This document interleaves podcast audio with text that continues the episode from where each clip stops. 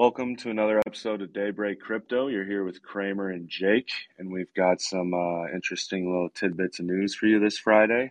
Starting off, we have Variant, which raised 450 million, and that'll be used to focus on user-owned web, which splits that 450 million into kind of two different allocations. 150 being used for the seed fund, and 300 million for an opportunity fund to double down on existing projects across the Web3 space. Variant has some prior raises of 22.5 million and 110 million and has invested in, you know, some major Web3 projects, including Polygon, Uniswap, Magic Eden, Mir, and, you know, a plethora of others. Jesse Walden, who's the co-founder of Variant, along with Li Jin, mentioned that while the raise is relatively small compared to other funds in the space, like a16z and Paradigm, they're aspiring to kind of be the marquee seed fund in Web3. And their strategy is just to continue focusing on projects that enable ownership for users in the space, meaning kind of token distribution that equates to either control in projects belonging to a community or any other like option that uh, you know is being released. Li Jin had a cool quote, which was, you know, if you think of Web two as digital feudalism, we think of Web three as digital capitalism. It's a paradigm shift that introduces capitalism to the internet, and it should bring in the ability for people to actually own capital and become owners of their outputs. Um, definitely seems interesting. You know, 450 mil is a lot of money. Um, Jake, did you get a chance to read into this a little bit? There we go. Yeah, I did. Um, one of the things that was mentioned uh, was the size. You know, so this is a 450 million dollar fund, but it really breaks down to 150 million. So one third of it earmarked for seed funding, and then the other 300 million, two thirds of it um, is earmarked to double down on existing projects. And um, you know, you had mentioned their previous uh, fund raises of 22 and 110 million, and they just mentioned that it's relatively small compared to other funds. You know, we've been talking about stories of billion, multi-billion dollar funds, especially uh, last year before the the kind of the crash came. Um, so it's just interesting to see that uh, you know, because frankly, it's it's a lot harder to raise money now. Uh, so you could probably do a lot more with 150 or, or 450 million even than you could, um, you know, a year ago or even you know eight months ago. Um, so yeah, I thought that was interesting because you know we were getting to a point where um, these companies raising funds would basically just be written blank checks, and um, so I would guess that now when you want to raise money, it's probably going to be a little more you know involved with the VC. You might have to, you know, grant some board seat or whatever the equivalent to a board seat is. Um, but uh, yeah, no, I mean it's um, they mentioned some some names that they had previously uh, invested in: Uniswap, Mirror, Foundation, Polygon. Um, I don't know. I'm not super familiar with with some of the names they've been invested in, but um, yeah, it's a pretty it's a it's interesting, you know. It's I mean, it's not like fundraising is dead, you know. Well, and that's exactly it. It's cool to see the kind of even in this bear market or crypto winter or whatever the hell you might want to call it, the money's still coming in, albeit at a slower pace. It hasn't completely stopped, and in my opinion, all that does is lend crypto more uh, or you know credibility because it the space isn't going away. There's you know 450 million. You're not putting, you're not getting 450 million together from investors for something that they see no future in, and mm-hmm. it kind of leads into you know your next story, but. I mean, the big players aren't going away. If anything, they're trying to double and triple down before any next moves.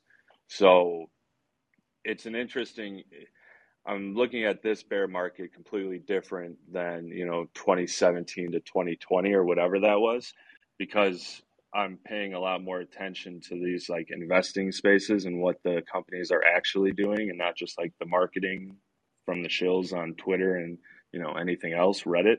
So it's it's just cool. It's it's cool to see. Yeah, one interesting thing you know this fund when you when you start a fund you get 450 million dollars that is capital that's committed uh, however that's not capital deployed it's up to the um, the people running the fund actually the general partners to actually choose when to deploy. When I was down in Austin for um, oh my god, what was it, DCentral? Uh, I was talking to um, a couple of VC guys in crypto, and they said that right now they're kind of just like they're not deploying much of anything. They're just kind of sitting on the sidelines, trying to be a lot more opportunistic, and so. You know, it might be a while before this any of this money is actually deployed, and most of these uh, most of these funds have five to seven year, we call them uh, vintage years. They have horizons that from the start to the end of their investment. So, um, yeah, 450 is committed. I don't know if it's going to be, you know, we always keep our eyes on deals. So, so we should see if if um, if any of this money is actually committed Getting or deployed. Yeah. But um, I think that's the big question now: is okay, people, rich people, have given you their money. Um, are you doing something with it? Or are you just kind of, you know, taking your time? So I'd be interested yeah. to see.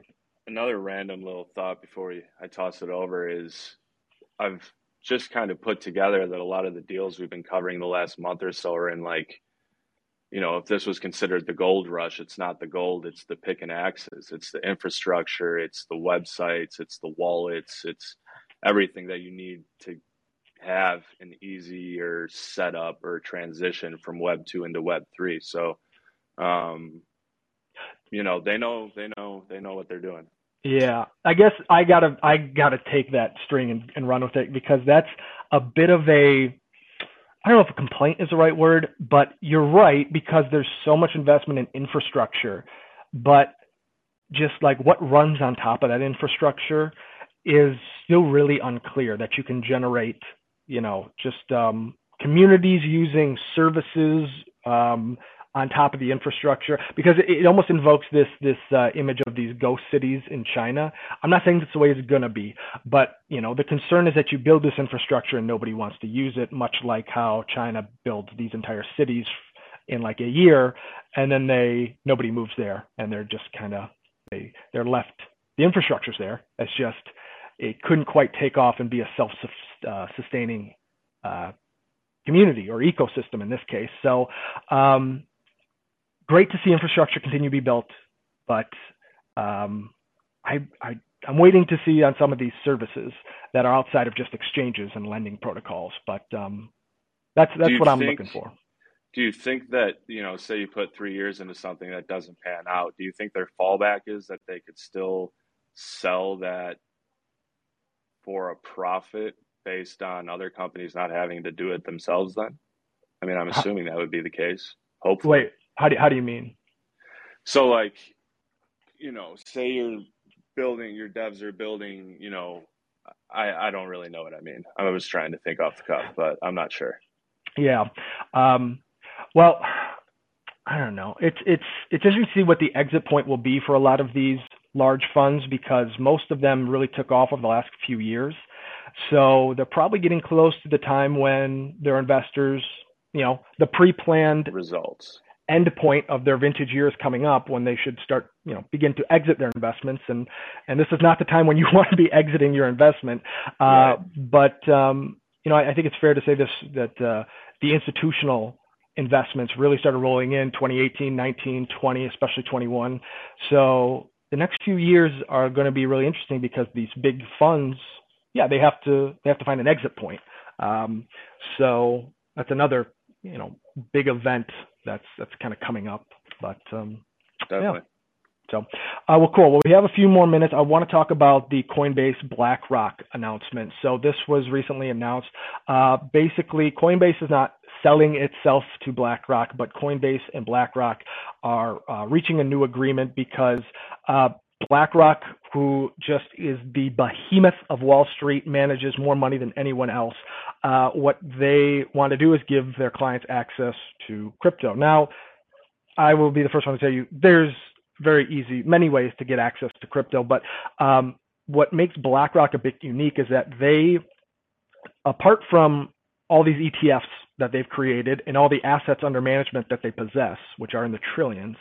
They also uh, sell this technology service called Aladdin, which is one of these systems that's supposed to replace all your systems on like the financial side. It allows for risk management, for trading, portfolio management. It's an all-in-one technology tool, and um, you know they have I think firms that manage over 20 trillion dollars in assets use Aladdin. So it is it is used uh, by Apple to manage their treasury. It is used by a lot of other investment shops. And so the people who use Aladdin, the, these very, very large companies, um, you know, they, they want some crypto exposure, um, whether it's through their treasury or for their clients, um, depending on the type of business. And so Coinbase is going to partner with them to try to integrate that with the Aladdin system. So um, yeah, this seems like another step towards uh, institutions being able to deploy millions, billions, perhaps more um, into directly into crypto via the Coinbase um, Coinbase platform. So, um, yeah, one of these big interesting partnerships that um, I don't know. So, what did you think? Well, yeah, that's the thing. So, like, Coinbase partnering with BlackRock is a pretty big deal because I'm pretty sure three or four years ago, I don't know if it was the president, but some bigwig at BlackRock basically said crypto is only good for money laundering, and it goes to show that there's a lot of money laundering going on. Like that yeah. was more or less his mm-hmm. quote at the time, and then now with Coinbase partnering, I mean Coinbase's stock went up 45% from close to open Wednesday into Thursday, I think and they ended the day like plus 15% or something but it's it's only going to get better and hopefully easier. And this is kind of like what i talked about when we were talking about the first article today is like the institutions aren't going away. If anything they're trying to get in now to try and get exposure at like a base level when everyone's kind of which is kind of smart when like you know obviously they're rich like super rich customers aren't don't give a shit at all about the cryptocurrency space, I would assume, and even more of the wealthier ones. But you know, the people that want access, then again, like you were saying, they've had different ways to do this forever, but it's more the access to that Aladdin platform, right? Right. Yeah. That's, Which brings me into yeah. So like the company treasury portion of it. I read another article yesterday that like even with the Celsius stuff going on and people, you know, losing a ton of money on that basically collapsing, people are still investing companies are still investing their money into like stable coin deposits so that they can get rewards and paid out you know anywhere from 6 to 10% on them which to me is seems awfully quick to heal that wound um, mm-hmm. but you know they're there's they're still doing it so there's some faith somewhere yeah um yeah it's funny you you brought up the uh larry fink the the guy who runs BlackRock in 2017, yeah, he he said that Bitcoin was good for money laundering, and you know here now his his company has uh, entered a coin uh, partnership with Coinbase. J.P. Morgan, uh, who's run by Jamie Dimon, he like much more recently uh, said something along those lines, and now J.P. Morgan is you know has its own crypto business of sorts. I forget exactly what they do. Yeah. But yeah, I think at the end it's just like you know you can be a skeptical CEO, but if your customers are going to pay money for access. You're going to roll out a product that that meets that need. So well, yeah, because if you don't, they're going to go somewhere else, and oh, exactly. not maybe not yeah. for that specific purpose, but you know, mm-hmm. adds to that. Yeah, the only so I guess I was trying to find the devil's advocate take on this, and it's an extension of a previous devil's advocate argument for Aladdin, is that if you have everyone using the same risk management software, then everyone's assessing risks the exact same, and for example, if everyone's looking at risk the wrong way, like they were in 2008, um, then you, you, you, it's systemic risk. And, you know, if, if, everyone's missing something and they all come to the same conclusion, uh, that groupthink can be, can actually have a very volatile effect on, on markets. But this was an argument leveled at BlackRock and Aladdin right before the pandemic. It never really materialized, even though we had one of the craziest markets ever. So I'm a little skeptical. Everyone who uses Aladdin can customize their risk, you know, uh, scores and metrics to a certain extent. So, um, but you know, as we've seen with crypto, it, it's probably the most volatile financial market that exists, and um, the risks have clearly been underappreciated. I, I think that's fair to say about the entire market. Oh yeah. You know, every, every day you see just like new scams that come up, money pilfered from wallets. It's just it's uh, so yeah. I, I guess you know at the end of the day, if people want access, you know, it's their choice. But uh, the risks are still exceptionally high, and um, I don't know if Aladdin will help or hurt with that. Um, I guess we'll see. Right. We'll see how it plays out. Yeah. Well, um, I want to get you off. I know you're headed to uh, Bears training camp, uh, so uh, we'll wrap things up. Thanks everyone for tuning in today. Uh, we'll be back next week with uh, more Daybreak Crypto. Later, man. See you, bud.